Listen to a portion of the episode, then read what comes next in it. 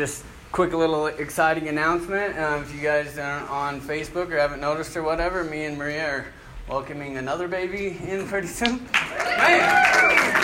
Uh, so just just pray for her. She's a little sick today. It's going to be this cool combination of chaos and beauty all in one. Pray for my hairline, my receding hairline, and all this. It's, it's going to be nuts. But um, so today we're starting off a new sermon series. We're going to be heading through. Bless you, sir.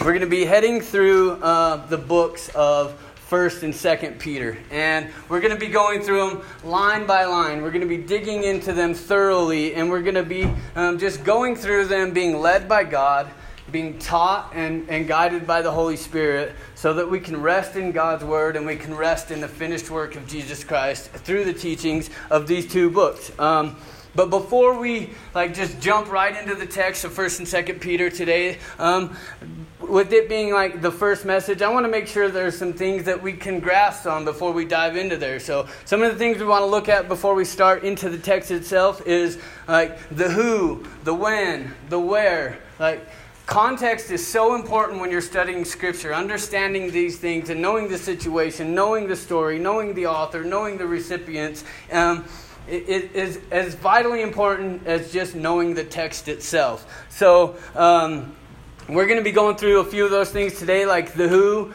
the when, the where, and then the amazing thing about God's living, breathing word is the what and the why. The text is going to provide those itself. Like, we don't even got to go there, He'll handle that for us. Um, so, join me real quick as we, as we say an opening prayer. Um, Father God, we are uh, grateful to be gathered together morning, this morning, gathered together as your people, gathered together as a family. We're all here from different walks of life, different backgrounds, different experiences, but we're all drawn in by your Son. We're all drawn here for one reason and one reason only is to be in that relationship with you, with Christ, to receive the Holy Spirit, and to, to let that um, saturate into our lives and so that it flows out into our, our neighborhoods, our communities, our families. We're so lovingly grateful for your love and your grace. It's in your beautiful name we pray. Amen. So, if you guys want to take a minute and get ready, we'll jump into the text in a minute, but we will be jumping into First and Second Peter. But um, so let's start off a little bit. The where. Um, this letter was, from what I found and the studies I could do, many believe that Peter's reference to Babylon in chapter 5 probably places him in Rome at the time of writing it. And so that's kind of where the, they believe that it was written from, was in Rome or in Babylon that he mentions in chapter 5. It's kind of a, a, a cryptic mention, but um, they do, a lot of scholars I study believe that that's where it was written from. Now, where was it written or sent, sent to? And so this letter was addressed and sent out to early Christians, early believers that were scattered throughout, um, the, at the time, the place was known as Asia Minor. So they were um, suffering some persecution, and there was early persecutions going on. So these guys were scattered out through this area at this time of what is Asia Minor, or now is known as modern day Turkey. Um, like I said, the su- suffering was a common part. So the, the recipients of Peter's letter, they know this firsthand that this suffering is going on, and that um, in that time, Asia Minor itself was like a really difficult place to live. It was a really difficult place to be because you were either being persecuted by your pagan neighbors, or it was the early beginning of persecution by the governing authorities at the time. And so they were just really in a rough spot to where they were scattered. They were scattered out from where their normal. Um, places they lived, their normal villages, and this, and they're just kind of going out and scattering to kind of find a safe place. Um, next, we'll go into the wind. Um, Peter's letter was written somewhere between 62 and 64 AD. Peter, he most likely wrote this letter during some of the sporadic persecutions that were happening before, like these severe official persecutions came in during the reign of King Nero and some of the other kings that would reign after that time. So, um, if you guys are up there, we got it up on the screen. We're going to um, just be diving into all two verses of the first part today. So, if you guys keep up, uh, that'd be nice. Thank you. Um, let's just go ahead and, and read through it really quick. Peter, an apostle of Christ, to those who were elect exiles of the dispersion in Pontus, Galatia, Cappadocia, Asia, and Bithynia, according to the foreknowledge of God the Father, in the sanctification of the Spirit, for the obedience to Jesus Christ, and for the sprinkling with his blood. May grace and peace be multiplied to you. Can you go back now to the first part of the verse, Stephen? So now, if we look at the who, so it's kind of obvious for us, and you know, yeah, it's, it's First and Second Peter, um, but we, we really want to touch on that. We see right in the verse, very first verse, um, Peter, an apostle of Christ. He introduces himself. He introduces himself to the readers and the people that will be receiving the letters. So, um, if some of you guys were here a few weeks ago, some of the stuff I'm going to cover right now and go over might sound a little familiar. I did preach on um, the restoration of Peter a few weeks ago, but I think it's important for us to um, really place ourselves in this letter, understand what's going on, who he's writing to, that we get to know the author a little bit. We want to know Peter. So, um, Peter, his name means rock. So when um, Jesus took him and named him, he gave him the name Peter, which means rock. His birth name was Simon, meaning one who hears, which is kind of ironic with Peter because I don't think he always hears what's being said to him. But his, his birth name was Simon, one who hears. Um, the real Peter, the Peter that. Um, was out there in the world, and before uh, making this big change, Peter was a fisherman. Um, he owned some fishing boats along with his brother and some of the um, other people. They had a fishing business. That's how he, he provided for himself, how he provided for his family. He was a fisherman. Excuse me. Um, he was born at Bethsaida, and he later moved from Bethsaida to Capernaum. He had a brother Andrew. His brother Andrew, who's the first one to actually like went and said, Peter, come or Simon, come with me. We found the one who's called the Christ. You got to come and see him. We found the Messiah. And so he has a brother Andrew.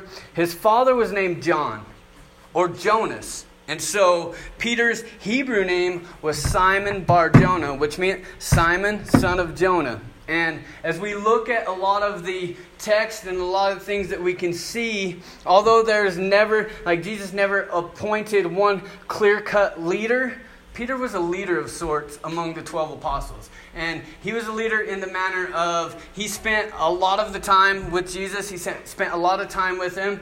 In the New Testament, there's four lists that list all the 12 apostles. And in these four lists, you'll see variations in the name. You'll see some mix ups in the order that they're listed. But one change you'll never see in any of the four lists is Peter his name is kind of always at the top. So while he wasn't appointed like Lord over these other apostles, he was a leader among them. Um, some of the things about his personality, like Peter was impulsive.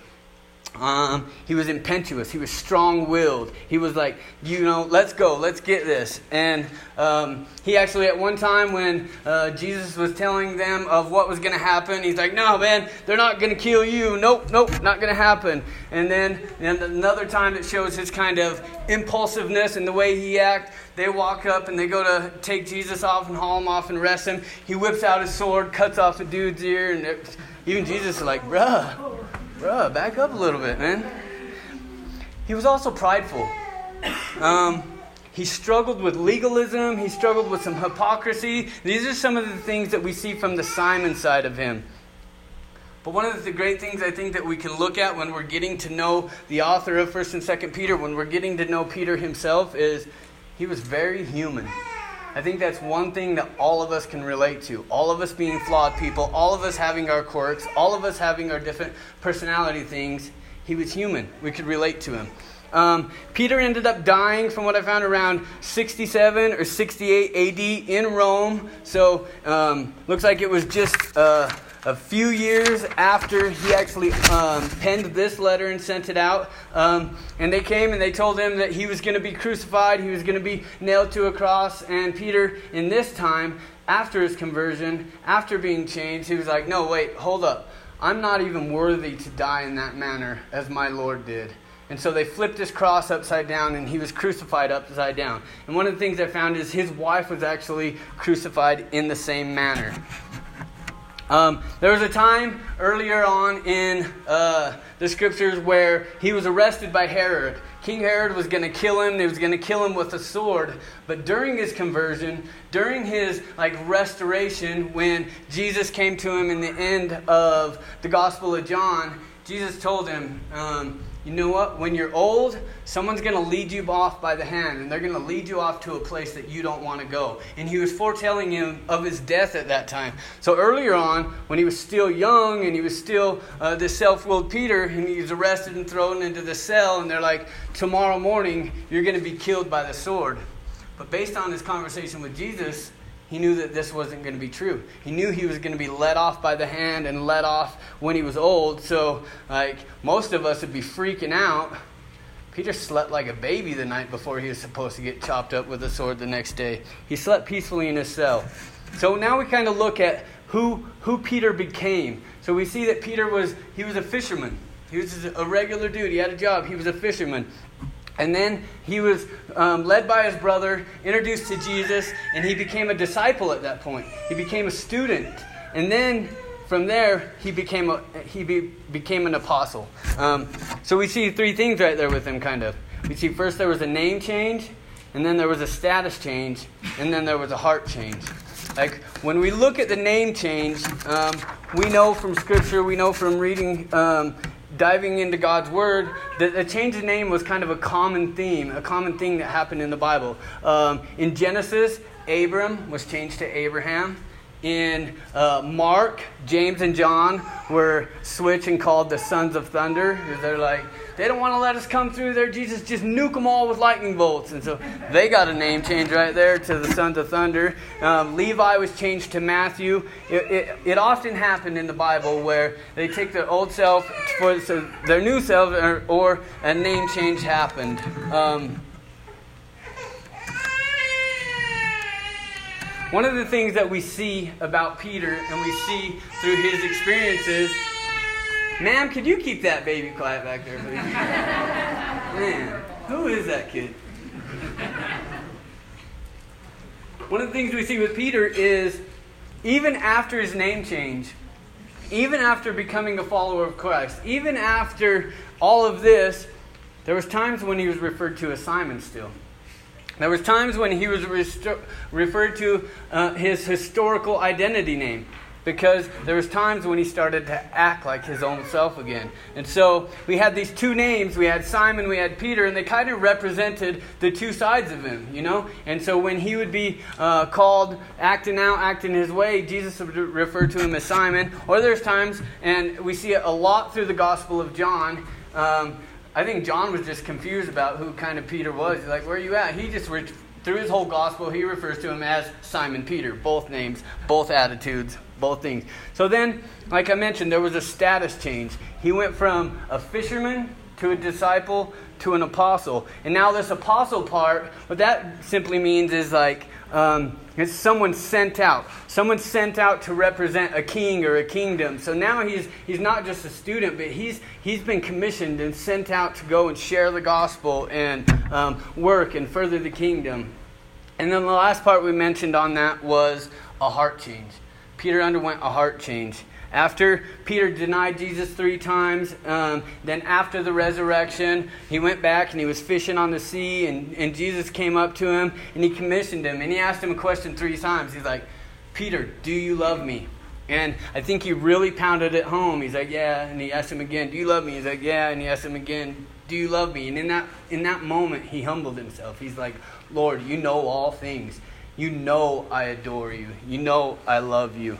And so, in that moment, there was that heart change that went around. He restored Peter, and he didn't just restore his heart, but he entrusted his flock to Peter. He entrusted him, now that this deep heart change had happened, to go out and to spread the gospel and to, to get the message out. And so, directly after this heart change, he goes to Pentecost and um, the maybe. Uh, different Peter that wouldn't have probably just leaped up in front of all of these people at Pentecost. He stood up and he preached the verse sermon proclaiming Christ, and in that moment, 3,000 souls were saved. Tongues of fire came down from heaven. The Holy Spirit was poured out on the people. Um, after this, he went and he preached to Cornelius, who was one of the first Gentile converts, and he, he preached to him. And then from there on, he, he oversaw the growth of the church through Antioch and through the early parts of Acts. So, if you Acts is kind of split into two portions. There's the first part where Peter oversees the growth of the church, and then Paul, Saul converted to Paul, he comes in in the second half and he oversees the growth of the church from that point on. So, um, now we kind of got an idea. We know who Peter is. We know a little bit about him. We know that the audience were these people that were early believers. They were being persecuted, they were being scattered out. Now we can dive into this a little bit deeper. We can dive into this and go a little more. Um, I kind of want to go on the theme that uh, Pastor Tony spoke about last week about the foundation. Our foundation is Christ. We build our life on the solid rock, on the solid foundation of Christ. So, one of the questions uh, I got is the very first time that Jesus uses the word church in the New Testament, do you guys remember who he's speaking to? He's speaking to Peter. It was in a conversation with Peter at Caesarea Philippi, and he said, Who do you who do men say that I, the Son of Man, am? Peter answered him, Well, some say you're John the Baptist, others say you're Jeremiah, some say Elijah or a prophet. And the second question, Jesus said, Who do you say that I am? And Peter said, You are Christ, the Son of the living God. And Jesus said, Blessed are you, Simon, son of Jonah. Flesh and blood did not reveal this to you, but my Father in heaven. I say, You, Peter, I say, You are Peter, and upon this rock I will build my church, and the gates of hell will not prevail, prevail against it. But we kind of got to stop right there for a second. We got to stop right there for a second. And in hearing that sentence, in hearing what's going on, some people have actually took that as okay, Peter's the rock which Jesus is going to build his church upon. I got to say, if he's building his church upon the rock of Peter, we're all in trouble. We're, we're all in some hot water. But what he was saying is, he's not saying, you know, your name is Peter. Peter means rock. I'm going to build my church on the rock. I'm going to build it on Peter. What he's saying is, I'm going to build my church upon the statement that you just said. I'm going to build my church on the fact that you just said, I am the Son of God. Uh, and that's. So Peter's not going to be the great foundation. As, as Tony pointed out, and as we know from Scripture, Jesus is that great foundation. Jesus is that solid rock. Jesus is what the church is being built upon. As a matter of fact, uh, can you pull up 1 Corinthians, Stephen? That one? If we look at this right here, it says, For no one can lay a foundation other than what, that which is laid, which is Jesus Christ. This is Paul saying this in 1 Corinthians. He's saying, The foundation is laid, and no one can lay another foundation. The one is laid on Jesus Christ. And one of the things that we know in life and we know about, um, you know, having a solid foundation is the storms are going to come. They're going to come. And in these storms, it's going to do us a, a, great service of having our lives built on this solid foundation. Um, as some of you guys know, I have a construction background. I do construction work. That's, that's one, one of the things that I've done for a long time since I first got into it as a teenager. Um, building houses, and I, I've went through all different phases so I can kind of understand a little about everything from concrete work to framing houses to finish work. And I can tell you one thing, like, excuse me, having that solid foundation is so important for the home that you're building. It is so important. But I will tell you this that without an anchor, that foundation is just a slab of concrete. It's just as important as that foundation are the little bolts, the little anchor bolts that come up out of the concrete, and they're hardened around the concrete, and they're part of the concrete. And then, so when they go through later and the, the framers come in to build the home, they take their bottom plate when they're getting ready to frame and build these houses, and they drill the holes and they slide the bottom piece of the house over these bolts. And they put on a big washer and a big old nut, and they securely anchor that house to the foundation. So, we know that Christ is our solid foundation. We know that we're the house, our lives are the house. What are the anchors? What are the anchors that we use to, to solidly attach ourselves to the foundation? biblical truths. Biblical truths are the anchors that we will use to attach ourselves to that foundation, to make sure that we become one with the foundation, so that we're not swept away or pushed away. So we're going to read the verse again, and then what I want to do is after this point, we're going to kind of look through this verse 1 and 2. We're going to break down three biblical truths that we'll see pointed out in these first two verses. Peter, an apostle of Jesus Christ to those who are elect exiles of the dispersion in Pontus, Galatia, Cappadocia, Asia, and Bithynia, according to the foreknowledge of God the Father, in the sanctification of the Spirit, for obedience to Jesus Christ, and for the sprinkling with his blood, may grace and peace be multiplied, to you.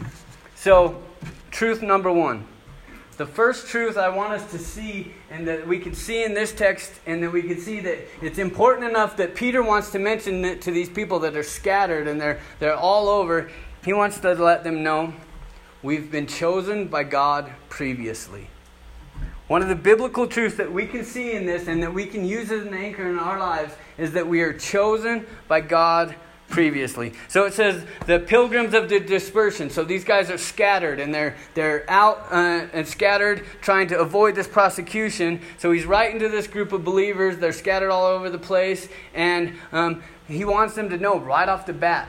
Because there's a lot of meat and a lot of things to go on in this letter, but he wants them to find comfort right off the bat. He wants them to find comfort in this truth to know that, hey, you guys have been handpicked by God.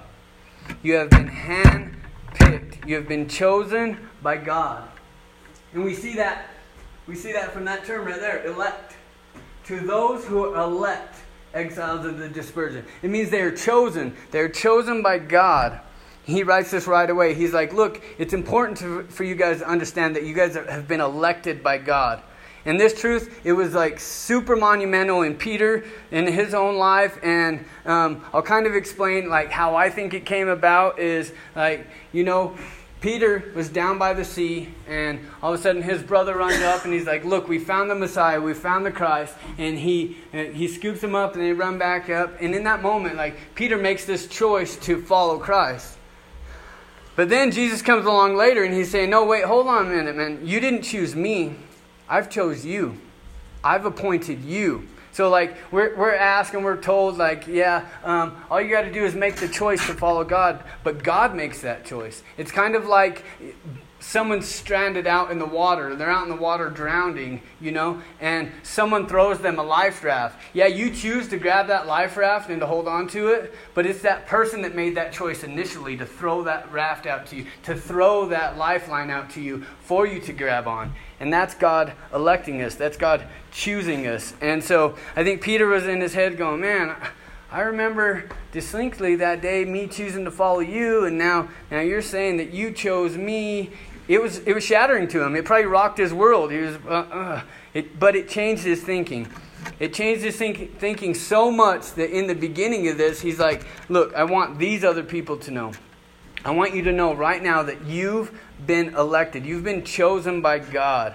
And you can use this, you can have this as an anchor in your life to secure yourself to this solid foundation. You've been elected. Um, one of the other kind of uh, metaphors that we could use with it, it's like seeing a restaurant for the first time and you're driving by it and you you, t- you tell Debbie, hey, we should go there and eat sometime, you know? And you, you flip around, you go, no, we should eat there right now. It's a brand new place. You guys spin around, you go back, and you walk in, and they're like, Mr. and Mrs. Kobe, we've been expecting you. And you're like blown away, like, what? I just saw this for the first time.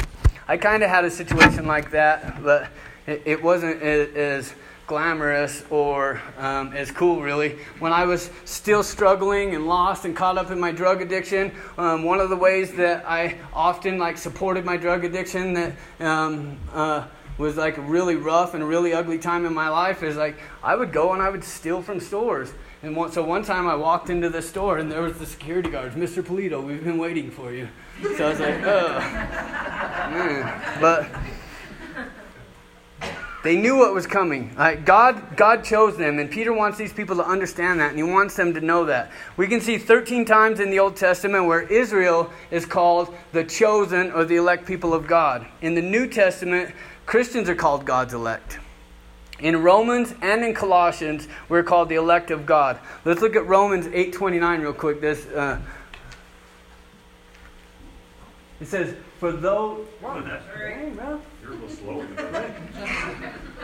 said, For those whom he foreknew and also predestined to be conformed to the image of his son, in order that he might be the firstborn among many brothers. He's kind of saying right there, whom he foreknew and also predestined to be conformed into the image of his son. So we're seeing right there. And then we see that, like, we weren't just picked, like, we weren't just picked at some point once we got our, got our lives together and got things in order a little bit. But if we look at Ephesians 1 4, we said, even, even as he chose us in him before the foundation of the world, that we should be holy and blameless before him in love. Oh, yeah, that's it. Um, it always throws me off because it starts the next sentence, but before the next verse. But it's showing us right there, like, we weren't just chose at some point. We were chose before the foundation of the world. Um, Charles Spurgeon, a, a theologian, he said it like this. He's all, it's a good thing God picked me before I was born, because he would have never picked me after. But what a comfort. Like, if you think about being scattered out into Asia Minor, scattered into this persecution, wondering, like, man, did I make a mistake? What am I doing out here? You know, I'm, I'm dodging all this persecution. To get that anchor and be told, told, you know what? No, you've been chosen. You've been chosen before the foundation of the earth. I'm sure that anchored them, securely helped anchor them in their faith. So, truth number two that we can see from this um, here's the second truth. The second truth is we are known completely. So, if we look at the verse, if you pull up the um, first and second Peter, we'll see we'll see that there. I'll start down there at elect, and look, I love this. It says, according to the foreknowledge of God. This word he uses here, the word he uses foreknowledge, shows that God knows, God sees, God knows everything in advance. Um, that's a lot of knowledge. If you think way back to the beginning of the, before the foundation of the earth, and all of us, and all of the crap we've done, and all of the other people in this world, and He foreknew all of that. He foreknew everything. Like, we, to get a little bit of information, we got to pull out Google and, and, figure out what it is. Like, God had all of this information, all of this, before the foundation of the earth. He's never, like, caught off guard. Uh, well, I didn't see that coming. Like, the, He had all of this knowledge. It's the same word that was kind of used for the death of Jesus Christ. It's like it wasn't some accident. Like, well, Jesus screwed up and he got himself arrested. They're gonna they're gonna nail him to this cross. It was pre planned. Our guy Peter here in Acts chapter 2, he says, Him, meaning Jesus, being delivered, now listen what he says, by the determined purpose and foreknowledge of God, you have taken by your wicked hands and crucified him and put him to death. So what he's saying is like, God sent him, you and your choice crucified him, and they're both true. It's God's knowledge, it's God's foreknowledge. But Here's the comfort part about that for us. Here's how that can anchor us into our faith is because God knows everything. So he already knows the worst about you. He already knows all of the bad things. He already knows all of that. But you've been elected. He loves you anyway.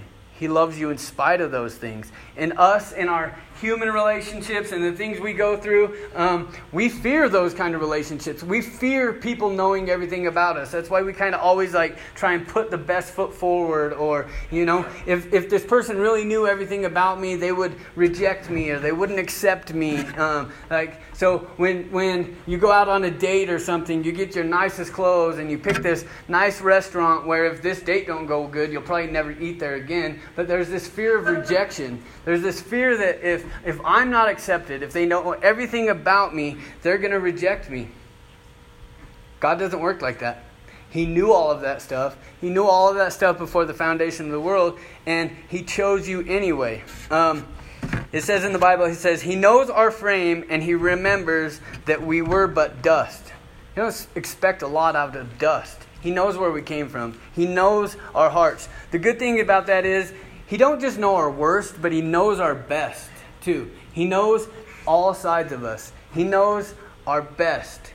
People that we engage with, they only know what they see on the surface. So if you're trying really hard to do something and you're trying really hard to achieve something, but you come up short and you fail, people, us, all we're going to see is the failure. All we're going to see is that we didn't live up, we didn't achieve, we didn't reach the goal that we are going for. But God, He sees our heart.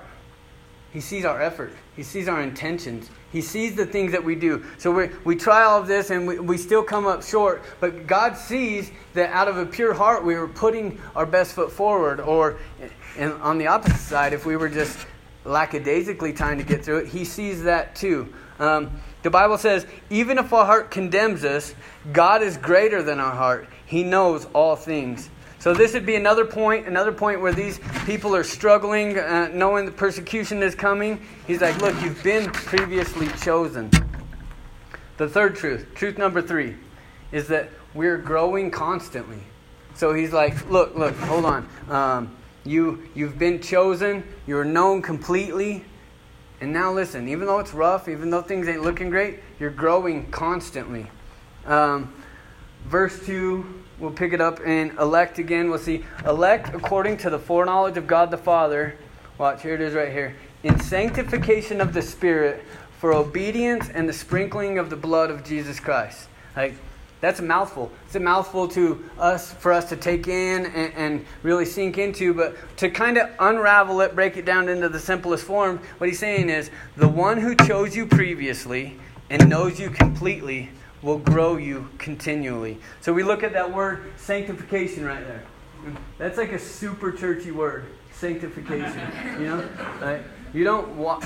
You're not gonna go to Los Dos Amigos after this and go catch a burrito and stand in line. Hey, buddy, have you been sanctified lately?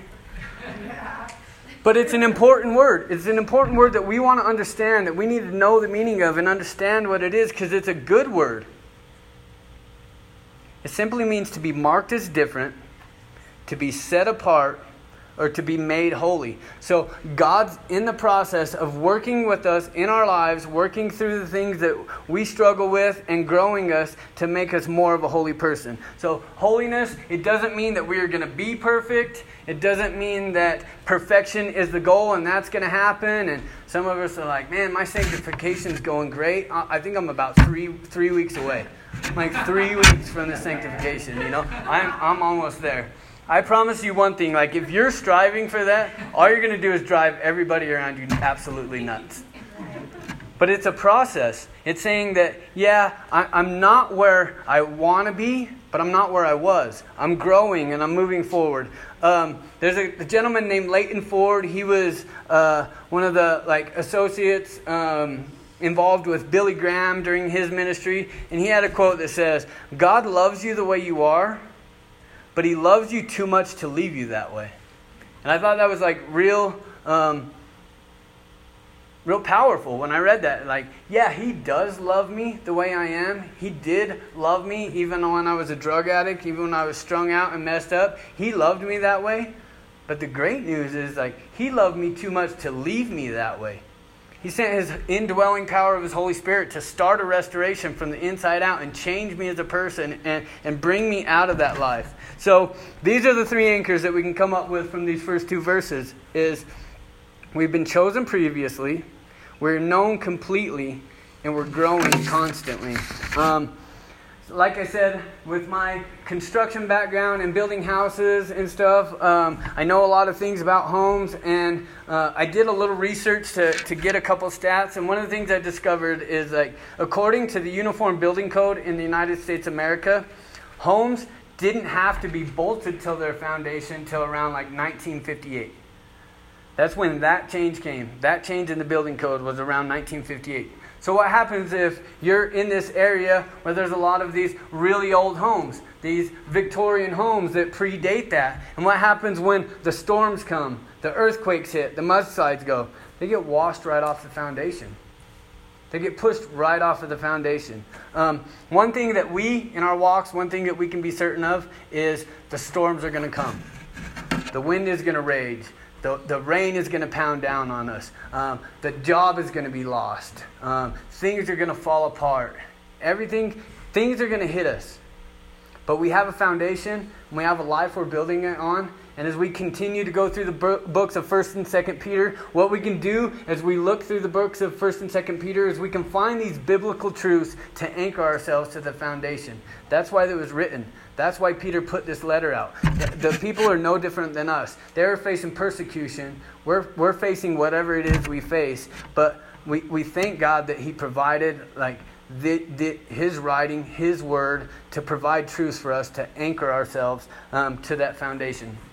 Um, we're going to pray just a second here. And um, as we pray, I want you guys to, to bow your heads and close your eyes. And we're going to we're gonna wrap up this service. But um, I'm just, I'm wondering like if some of you have came today and, and maybe you haven't um, decided to build your life on that foundation. You haven't decided to build your life on that rock. Or, or maybe you have. But maybe maybe your life now versus when you made that decision whether it was at some church service or some some youth event like wherever it was when you made that decision your life now kind of isn't reflecting that your life you're living now isn't really reflecting what it looks like to, to mirror Christ and have him in your life. And maybe like the scripture says, you need you need some sprinkling of the blood of Christ. So if you fit either one of those descriptions, um, I want to ask as we have our heads bowed and our eyes closed that um, you raise your hand. Raise your hand so I can see you, and and I will pray, and I'll pray for you. And um, yeah, let's pray. Uh, Father God, um, as we come here today, Lord, and and we know that we have the foundation available for us. We know that Christ is the rock to build our lives on. We know that um, you have chosen us before the world. That you have elected us and that even though we're ugly, even though we're messed up, even though we make decisions, you love us anyway. And in loving us like that, you're growing us, you're moving us forward, you're helping us to become more and more like your Son. God, if anybody out there uh, is raising their hand or thought about raising their hand or they're just nervous, Lord, I lift them up to you. Um, you know them better than I do. You know their hearts. You know everything about them, God. So I just pray for them. I pray for everybody in here that, that we can take today's message and we can see that there are truths out there that we can anchor uh, ourselves to the foundation with, God. And that it'll provide a hunger to, to go deeper and to, to want to find more biblical truths. And in turn, we're, we're communing with you. We're, we're diving into your word. We're studying your word. God, we love you. Jesus, we thank you for the sacrifice that you made for us. Holy Spirit, we thank you for being with us now and guiding us and correcting us and growing us as we move through this thing called life. We love you. It's in your beautiful name we pray. Amen. So um, I want to invite Elizabeth Marshall up. She's going to come up and she's going to help.